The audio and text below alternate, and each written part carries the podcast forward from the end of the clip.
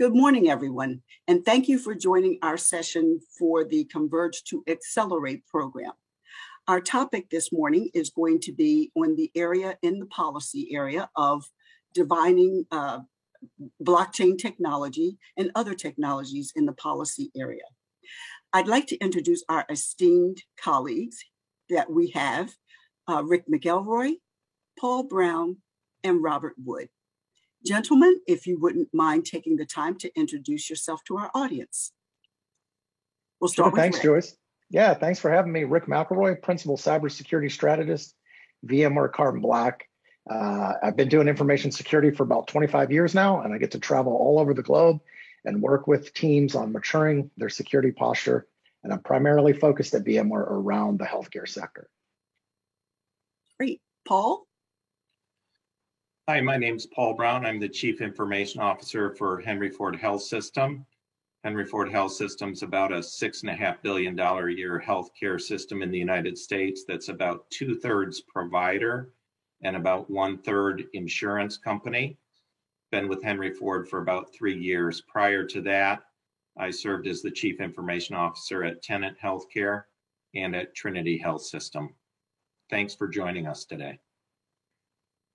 Yeah, and um, and my name is Robert Woods. Uh, I am the Chief Information Security Officer at the Centers for Medicare and Medicaid Services, and so my day to day is uh, is effectively always changing. Uh, you know, it, it, involves overseeing everything from uh, policy development uh, along the security and uh, privacy space to data privacy issues to a myriad of cybersecurity and and, and engineering issues. So, um, happy to be here.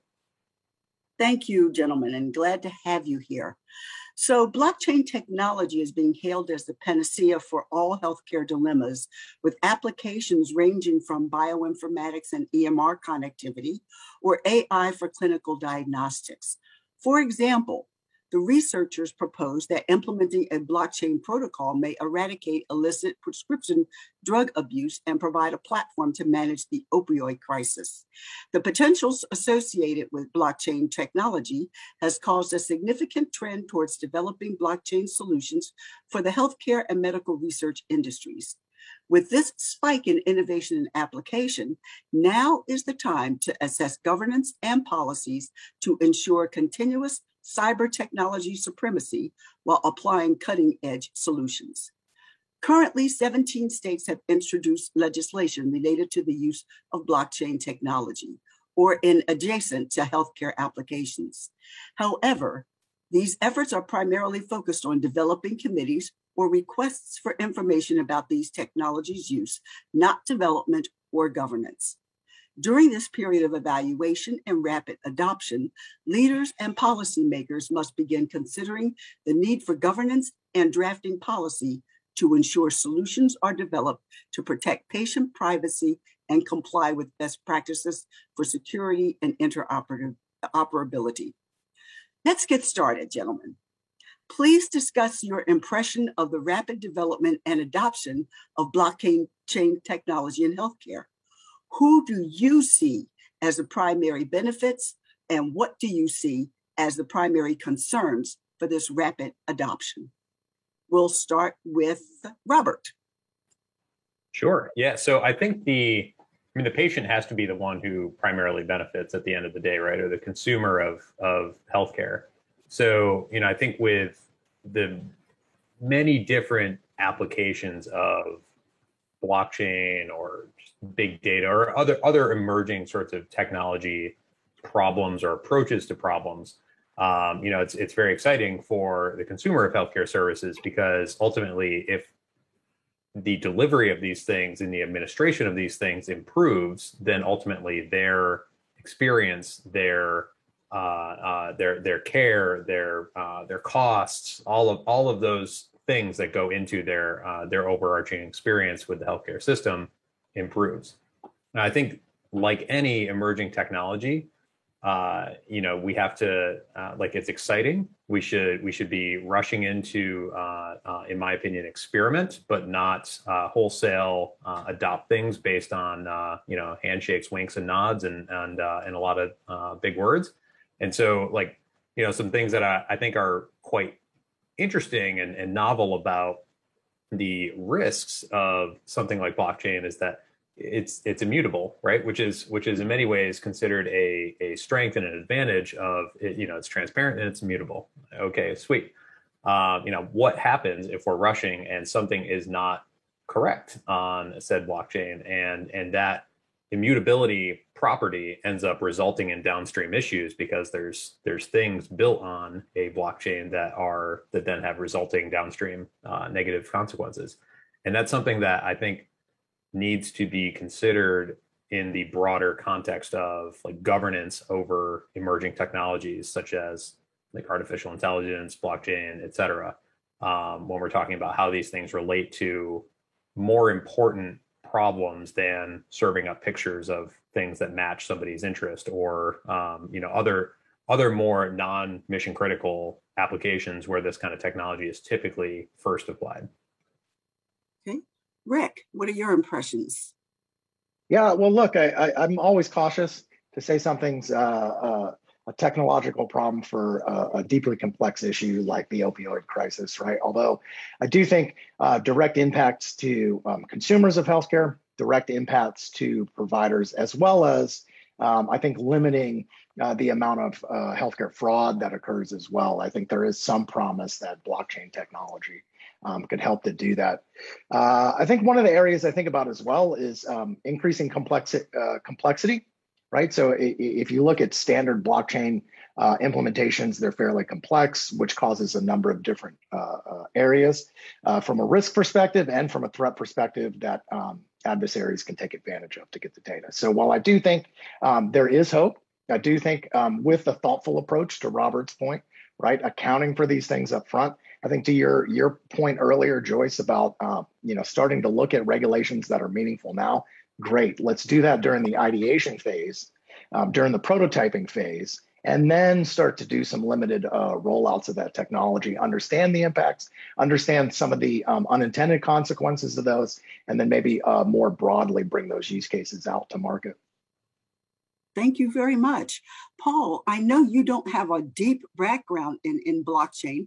So, what are some of the things that might concern you, or what are some a question that you might have for your colleagues here about uh, blockchain in a health system?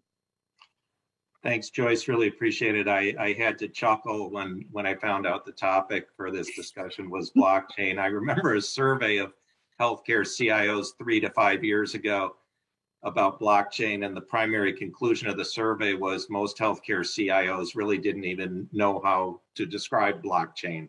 Uh, so it's a somewhat amorphous concept, but if we simplify it to there are many transaction points in healthcare where data is shared between entities. And blockchain creates an opportunity for us to share that in a different way then I think the pro- possibilities are pretty exciting. And I think of processes in particular that cross over the provider and the payer space and create administrative overhead in mm-hmm. healthcare. For example, every healthcare system in the United States today spends an inordinate amount of time every year reconciling payments with insurance organizations? Well, if you think about the concept of a shared ledger in real time um, that uh, sort of balances uh, billings with payments and eliminating uh, the countless hours and dollars associated with that administrative overhead, that's very exciting because every one of those dollars saved is a dollar that could be put back into patient care. So whether it's, you know, blockchain or other forms of newer technology, I come at these things with a mindset of can we simplify and take administrative cost out of healthcare so that we can put money back into caring for people who are suffering and in need of healthcare services. And I'm really excited to be able to spend time with Rick and Robert today as they think about how to execute on this in a very responsible uh, way that advances the cause rather than limits its possibilities. Great, Robert. Going on, uh, let's let's let's uh, build upon what Paul had just said. Would this be a possibility in the claims arena at CMS? It's certainly. I mean, I, I think there's just about anything is possible. Um, it's it's a matter of I think in, in many ways making sure that you craft a craft problem statements appropriately mm-hmm. such that you're not kind of going on it's you know I, I I have this uh this this kind of keyboard rage every time I uh you know I'm I'm sitting on sitting on Slack or email and and you know I hear somebody talk about um you know the the fact that we're going to solve something else with like AI and mm-hmm. you know I feel like AI is is usually the the term thrown around for I want to I want to make something maybe go faster and I'm just going to magically use AI as though it's going to help. And so, um, you know, like blockchain to me very, uh, very much follows the same kind of pattern. And, you know, in order for those things to work and to add value and to be a viable solution to any given problem, you have to understand very uh, distinctly and appropriately what the problem is you're trying to solve, like what the constraints to it are, um, you know, what kind of data you actually have. Um, is it structured appropriately? Do you have access to it? And then you have to have people um, who can actually come in and, and uh, sort of build on these things. And and I think that's one, um, you know, interesting dynamic to all of these emerging technologies. Really, is the the talent pool of mm-hmm. people who are able to come in and, and execute in a particular uh, area is very limited and so you know one as, as a like as a as a um, sort of product owner or somebody with a mission who, who's trying to uh, solve a problem you know if, if you like th- that carries in my opinion tremendous risk like organizational or delivery risk because like if you bring in somebody who's you know basically going to be like googling on the fly how do i you know how do i blockchain and and trying to do something like that is not going to lead you to the sort of outcome that you that you want. And similarly with any other emerging technology it's um you know you want somebody ideally who's well versed in a particular thing to come in and and be able to to think about the nuances think about the edge cases think about um you know supporting technologies et cetera et cetera. Um you know because otherwise you end up with like the equivalency of you know hiring somebody to do a big data problem and they're coming in with like microsoft access on their you know on their laptop and they're messing around with things and it's you know you're going to end up with a half baked uh you know a half baked solution. So i think like the short the short answer to your question is like yes but with a big asterisk that you know anyone who wants to go down that path would need to really think through and and like like really really think through how and why and and um you know, and, and what problem they're trying to solve. What do, what do you mean? I mean, we can't just go on YouTube and get a DIY. I mean, you certainly could. I, I, uh, eh, but I, like, so, so you know, I, I hear this all the time, and the and this is why I get the the keyboard rage I I referred to with uh, with AI. It's like, um, you know, it sounds on the surface really easy. You have vendors who are constantly knocking on your door saying, "We can do this thing for you." but like in that in that particular uh, uh, field and uh, specifically or in that domain a lot of it boils down to like do you have data that is structured and clean and like ready for potential modeling and and uh, like model training and development and all of that? Do you have a way of like storing it at scale? Uh, is it labeled? Um, is it classified? All of that stuff. And and if you don't then you know, well if you had all of that then the actual engineering work and the design work is probably you know fairly trivial um, and straightforward um, once you have all that stuff done. Most of the hard work comes in preparing you know getting yourself ready. And and i think that same sort of dynamic exists in you know any emerging uh, uh, sort of technology or field blockchain being one of them and and especially I'd, I'd say that that goes even further when you consider that we haven't like there's there's really not been a lot of talk that has gone into the governance models around something mm-hmm. like you know uh, a distributed uh, immutable ledger uh, i.e blockchain and and how that is used to drive any kind of problem uh, you know there's been talk around like ai regulation and you know uh, uh, stuff like um, stuff like uh, like making sure that there's not bias in, in models mm-hmm. and, and, stuff like that, like how, how to manage negative outcomes like that. We haven't really had many, you know, big deep conversations at a at a governance or policy level around something like blockchain yet. Yeah, and and that's one of the the big big challenges.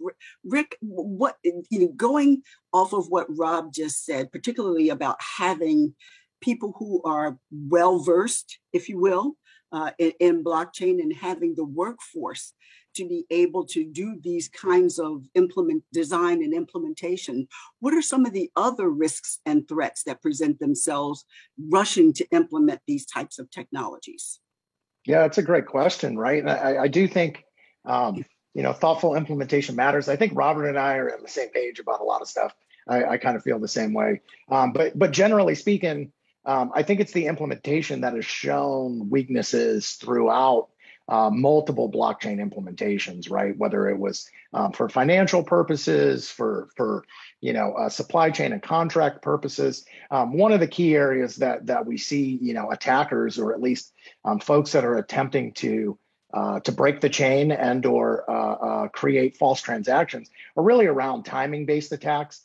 Some of the implementation there, I think um, you know, using weak ciphers as part of the implementation, poor key management, which goes again towards having, uh, um, you know, a trained staff that knows how to implement the technology. And, and I think uh, more, more broadly, uh, as you start to look at uh, how this technology has been implemented, um, well, it, it's also written by software developers um, and sits on endpoints and workloads uh, in a distributed fashion, right? And we know that that chain currently today is uh, is vulnerable. And so I do think, you know, again, having those upfront testing processes, um, building in uh, misuse test cases over just uh, uh, you know the, the the use case, the good use cases that we would see, you know, I think are needed. And then of course, um, hey, you know, how many handfuls of people are actually trained on the planet to to start to you know, muck around in these environments and, and actually cause things like heap sprays and some of this? Well, the answer is not a lot. So, so back to, to Robert's question, I mean, if I'm a security professional, before I accept it, I'd like a partner or someone on my team to be able to uh, adequately test that and have enough knowledge to do that. And I do think there'll, there'll be a lag in that as far as that goes.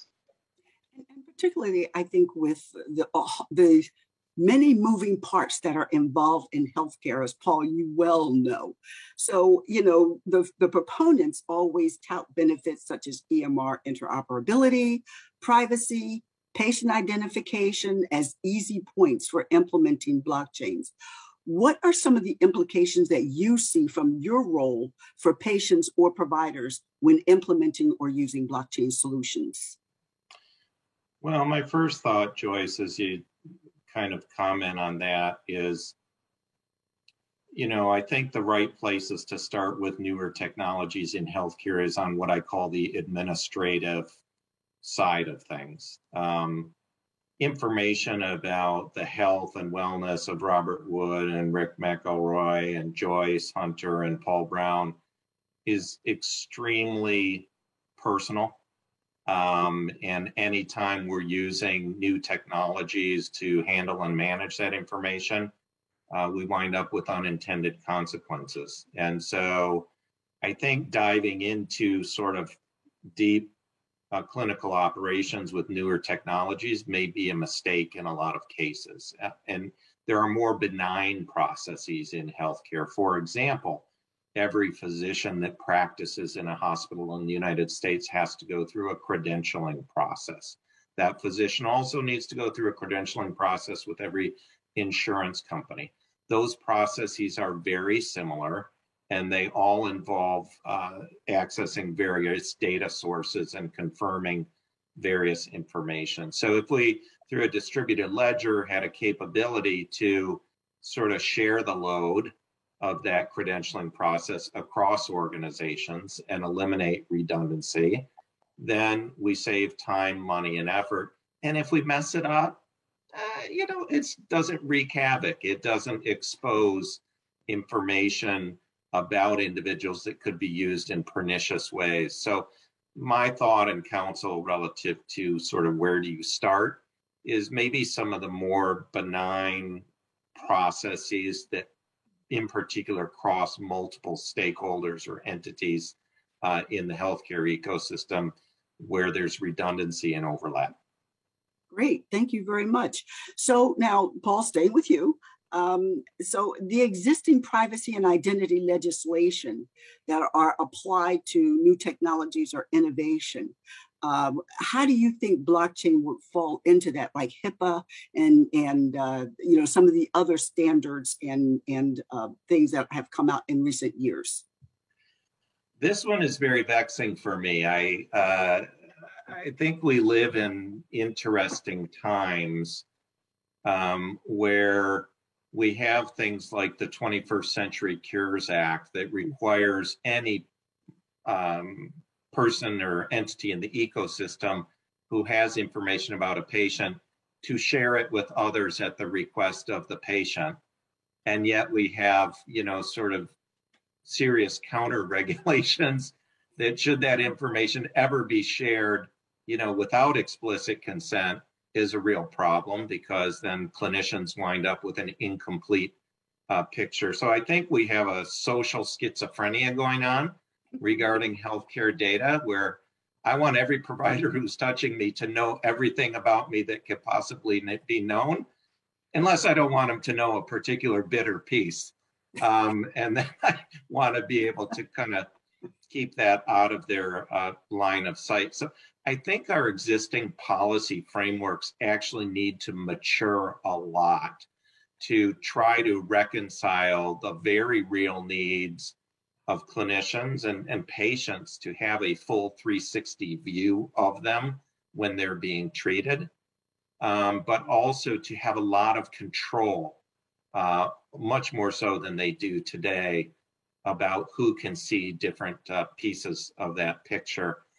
I would also comment, just to add on, that having been in health systems that have operations in 20 or 30 states, it's really very problematic today, from my perspective, that we have state level uh, laws uh, mm. that uh, also intermesh in this framework with federal laws.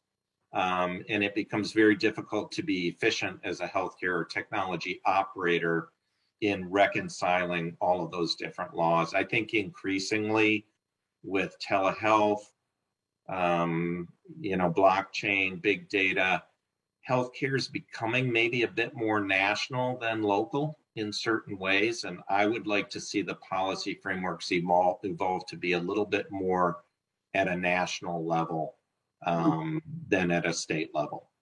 Just one perspective. Absolutely. Boy, and boy, does that open up another can of worms, Paul, right? Because then the states will say, well, you can't tell me what to do, right? Sure. So. Of course. We have a little bit of that going on these days, don't we? Absolutely. Anybody else want to comment on what Paul just said? I would I would just say briefly to piggyback. Um, I, am in 100% agreement with Paul. It's pretty typical. Um, big things happen, uh, headlines happen, uh, politicians start to talk about it, consumers suddenly, you know, and then and then we create a point in time regulation, right? Um, and and I think it's to address the specific issues that were raised at that point in time, and not necessarily a holistic look across the board. And, and so I have a tendency to agree with Paul. And you know, I work internationally as well. And, um, you know, that it becomes much, much, much harder when you get on a global and international scale and all of those things as well. And, and so, um, you know, to the question about privacy, well, well, look, I think there's a, a lot of blockchain advocates um, that would say, uh, that putting data on the chain is a bit more secure or private than what we're doing today, right? I think, and and I'll, I'll, I'll stipulate that I will agree with them in theory on that. Again, if it's implemented well. Uh, but that being said, you know, which, which state's going to go first, right? Who's who's the exact use case? Are they going to come up with their own legislation? Is someone else? And and and so I do think um, a, a faster iterative way to get through regulations that makes sense. And then, of course, um, I think having uh, a few more members of, of the healthcare community at those tables as those are being being built is, is going to be helpful. So, so let's talk, talk going down the governance chain. I know when I was the deputy CIO at the Department of Agriculture, every time you mentioned governance, people would run. I mean, so governance is not necessarily a popular word, but we know it's necessary. So let's talk about the pros and cons of overarching governance, which is what we're basically talking about. If we're going to get away from each state doing their own thing uh, in that federated model, and, and we're going to have these overarching policies uh, compared with a industry specific governance model, such as HIPAA, um, what, what are the pros and cons uh, uh of that? Uh, uh, we'll start with you, Rick. Yeah, well, look, one of the pros is um, we all it can easily digest one thing, right, and hopefully apply that to many things. I mean, that's the you know the the simpler it is to apply, the generally speaking, uh, the easier it is to implement. But um, there's cons to that as well, right? I mean, we do get into questioning, uh, you know, fundamentally uh, how we're built as a nation, right? And and and so uh, those things matter, right? And it, and and while we might be highlighting um, some of these issues specific to healthcare, um, I don't know that we're going to go change the system that way, right?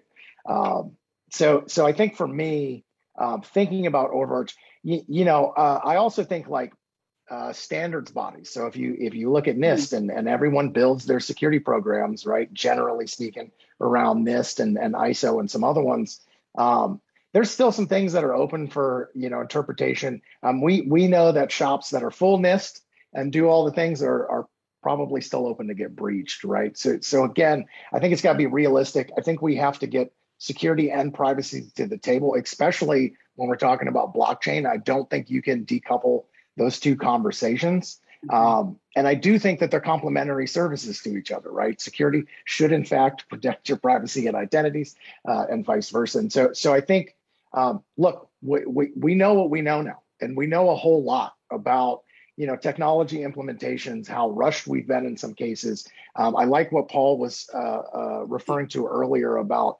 um, you know making them easier to digest and understand, and actually translate that into a technological solution. So I do think someone like um, whether it's um, Health and Human Services or DHS or CISA or you know someone who puts a standard out around you know, blockchain or AI being developed for healthcare, like I think that'll be helpful. Um, so that the technology manufacturers have something to adhere to and build. But um, yeah, that's my general thought. And, and they basically almost did the same thing back in the day with HL7, right? So, you know, you can have these standards based um, policies that everybody kind of adheres to.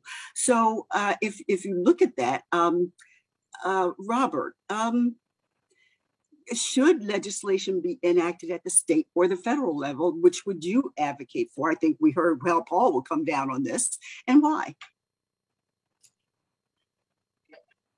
Um,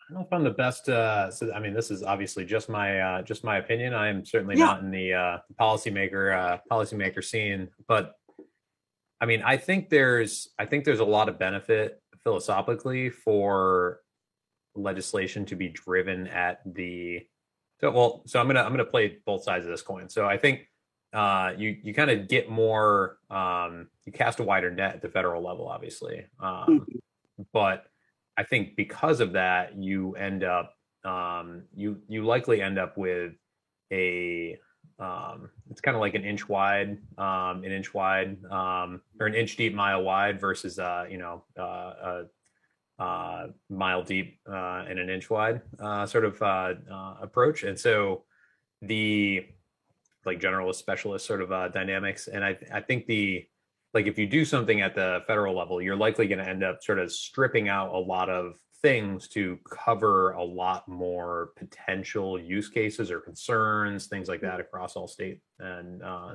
you know, you're basically accommodating more voices. Mm-hmm. Um, but it also could get the ball moving in an interesting, useful way. That being said, I think doing something at the state level is interesting because, you know, we're talking about this because we don't actually know. This is all largely hypothetical in many ways. And so doing something at the state level, I think does introduce a a a more interesting opportunity to try small and learn. Mm. And so, I mean, like most of my back, like career background is in startups and and uh, uh, you know, tech companies, where that is that's kind of the mantra. It's like what you know, define your MVP, test small, learn fast, and mm. kind of learn your way through problems. And I think doing something big like this on a smaller scale um, you know, could be really interesting. Uh, however, that being said, if it's just done in a vacuum and nobody's talking, and then we end up with you know 40 of these things, then you know then that's that's also not super productive. But if it were you know if there were some level of coordination yeah. amongst feds and state governments and you know you're you're testing things out on a smaller scale where you can learn and then coordinate those with the bigger body of of of resources and people and and uh, and, and legislative bodies like that could be really interesting. And I think that at, at, first, that was the original premise behind the health information exchanges, right? So they put it out there. Everybody kind of, each jurisdiction or organization uh, decided that they were going to do something that was specific for their area Indiana, California, New York, you know, and, and uh, those that were very successful. It was highly suggested by the Office of the National Coordinator that they kind of disperse that throughout the entire enterprise. So um, let's talk about uh, looking at blockchain as a more standard technology, uh, and let's let's talk about what everybody thinks blockchain is, which is Bitcoin. Um, would you recommend policymakers consider cryptocurrency examples when evaluating healthcare applications or, or policy needs? Rick? Uh, I say yes. Um, one, it was the earliest implementation of the blockchain, and um, I think there's various forms. Uh, I have a tendency to lean towards um, like financial operating system models like Cardano uh, that are hmm. very thoughtful and take a, a, very thoughtful approach to digital identities and, and transactions and contracts and, and all of those things. Um, but but I do think we have to learn from you know the first people through the breach, right? And and so I think it's helpful to understand threats. It's uh, helpful to understand risk. It's helpful to understand scale, the type of chain that you're going to run on. Um, you know, after all, in healthcare, seconds matter. Uh, and so uh, picking the wrong technology that takes too long to, to actually, you know, confirm a transaction among multiple hosts in a network, or um, you have too much late, latency. Yeah, those those things uh, matter. I mean, it's it's why a lot of the major retailers um, haven't exactly picked a horse yet right? And, in the uh, in the cryptocurrency debate. So so yes, I, I do think it's useful. I also think um, there's some interesting use cases in um, healthcare uh, as far as like incentivizing consumers to participate in surveys or studies or or phar- uh, pharmacological studies, um, which would probably uh, either need to be facilitated today via checks and, and payments to debit cards, or in the future, um, possibly using something um, like blockchain for that. And, and, so I do think, you know, a, as the world starts to look at digital identities going on the chain, um, which seems highly likely in, in a, a lot of countries, um, it's a it's a natural thing that will probably follow for them. Is is your identities now on the chain? Um, what are the other services we can attach to it and records, and it'll fall from there. Cool. Excellent. Uh, well, what, um, Paul, what limitations do you see to governing blockchain in healthcare applications? Well, um, you know, there's a lot of um, tension uh, between the incumbent actors in healthcare, right? Um, payers, providers, um, payviders, um, you know, newer entrants into healthcare delivery. Um, you know, so, you know, look at its foundation, you know, blockchain, at least as I understand it, is, you know, a, a newer, more advanced way to share information. Well, if any two actors are going to share information, there needs to be a level of trust in yeah. terms of how that information is used. And there's a lot of mistrust between the actors uh, in in healthcare today, and so that really presents an impediment in terms of bringing those actors together and saying let's agree on some standard approaches uh, to things. I think the other thing that is a real challenge in healthcare delivery is healthcare delivery in the United States is incredibly fragmented. Mm-hmm. Uh, for example, we have about 5,000 hospitals in the United States. The single largest hospital company in the United States operates less than 200 of those hospitals. So, you know, the ability to agree on standard approaches to anything, you know, is really very difficult. I would contrast that with the auto industry. You know, eh, not many people know it, but in 1920, there were a few hundred automobile manufacturers in the United States. Today, there are, you know, depending on how you want to count, three to five. Imagine if we had four or five, six hundred companies, you know, making cars in the United States today. You'd have steering wheels on the right side, the left side, the outside.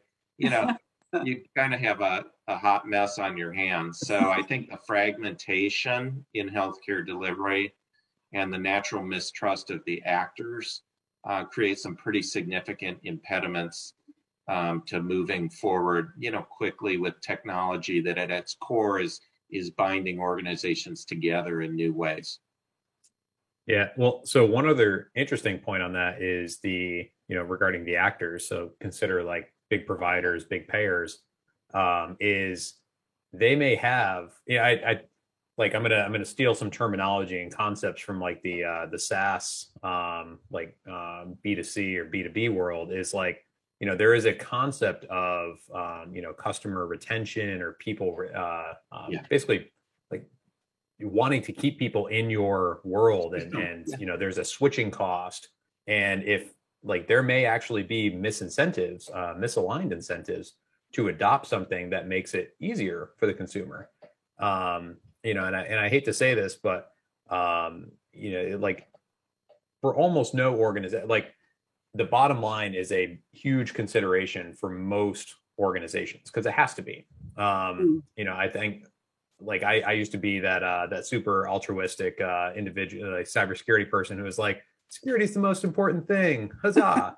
and and then you know, like going to work for an actual security company and learning like it's not actually the most important thing. Like you know, doing stuff for the customers and the bottom line is the most important thing. And so that was very eye opening for me uh, early in my career. And the yeah, and I think there's like as it as it pertains to potential adoption of blockchain technologies, you know, one has to consider like would it like would the big players want to participate in such a thing? And if you know, because they have immense power in this this whole dynamic and could muddy things up, slow things down, fight it, et cetera, et cetera, you know, build their own, cause confusion. Like there's a whole bunch of ways that this could go off the rails and sideways. And, um, you know, because making it easier for customers to see prices transparently, to move data between providers, like those things are part of the business model. And there may not be incentives to sort of change that business model. Great. Well, this is our last question, gentlemen. So I do want everybody to formulate an answer and, and, provide your best recommendation. What are your key recommendations, suggestions, thoughts for policymakers evaluating the use and governance of blockchain solutions in healthcare? Paul, we'll start with you. That's a big question, Joyce. Can I get back to you next week? um, certainly. yeah, I, I think you know my counsel to to to policymakers and others um, would be to realize the incredible sensitivity associated with the health data uh, of individuals and to recognize that no matter how much we might try to consider every possible scenario and use case, we never can. As such, we need some regulatory and policy frameworks that allow for ongoing adjudication uh, associated with challenges in using that data and protecting individuals from the misuse of that data. And so I'd encourage rather than trying to create a 5,000 page you know piece of legislation that tries to encompass every possible use case or scenario creating some framework for adjudicating situations where someone or some group feels that the data has been used inappropriately um, and that there should be some redress uh, uh, for that. Okay. Robert, what do you think? I really like Paul's answer. Um, I think I'm gonna I'm gonna say I, like I, I love everything about that answer. Uh, the I, I would build on it only by saying we should be thinking about structures, regulatory structures, such that we can learn we can get high value high impact learning on a on the smallest scale possible and you know the fact i know like legislation and regulation does not move quickly. It is not known for being a very nimble thing. Um, but the the faster that we can learn our way through it and that, and something like a governance model that allows stuff to happen and just be reviewed by you know such an overlay um, you know is potentially a way to create that fast learning environment because you know the the nature of the of this stuff of this you know kind of uh, these emerging technology approaches is that and, and domains is that it will inevitably change. Like change is is the only thing that you know death taxes and change is like you know you can expect on those or you can count on those. And so the um you know so so we have to make sure that any kind of uh like regulatory output that comes uh you know comes to bear is a lot like allows for that kind of uh, like fast, flexible sort of experimentation. Because I think without it, it's just going to fall completely flat. Rick, what do you think? Yeah, uh, love, I love Robert. I love Paul's idea. Um, we need to iterate regulations and standards as if they are code, because that's how fast we're moving in technology. And so, hopefully, at some point in the future, um, our regulation, uh, regulators, and uh, uh you know, uh, legislative bodies catch up to that, right? Secondarily, I, I, I do I do want to reiterate what Paul said. Consumers need a much larger voice in this equation. Um, oftentimes, we're not even being consulted uh, about the technologies being used, how it's being used, who owns my data, can I get it out of the blockchain? How do I do those things? That's got to be accounted for. And then, lastly, the one piece of, of advice I would give to anybody um, that's participating in this, right, is um, minimal but sufficient, right? We need the exact right data set that's needed for the mm-hmm. use cases, not anything more, not anything less. And we have a tendency uh, in information technology and in systems to collect all the things and then figure out what to do with it later. And so I think healthcare represents um, a perfect, you know, vertical to go after this this minimal but sufficient, like like just the data that you need, doctor, to please make a decision on my health. And I would I'd like to facilitate that as a consumer, mm-hmm. all of those things. Um, but at some point, I may leave, exit to a you know, to another provider. I may move states. Uh, you know that that's happening a lot right now, right during the pandemic. And and so again, I think thinking about um, consumers and modern consumers' demands for privacy and security should should be accounted. Great. Well, gentlemen, thank you so very much, Rick McElroy, Robert Wood, and Paul Browne. We appreciate your participation in this session of Converge to Accelerate. And my name is Joyce Hunter. I am the Executive Director of the Institute for Critical Information Technology and a co ambassador for the District, Maryland, and Virginia chapter of Blockchain in Healthcare Today. Thank you and enjoy the rest of the conference.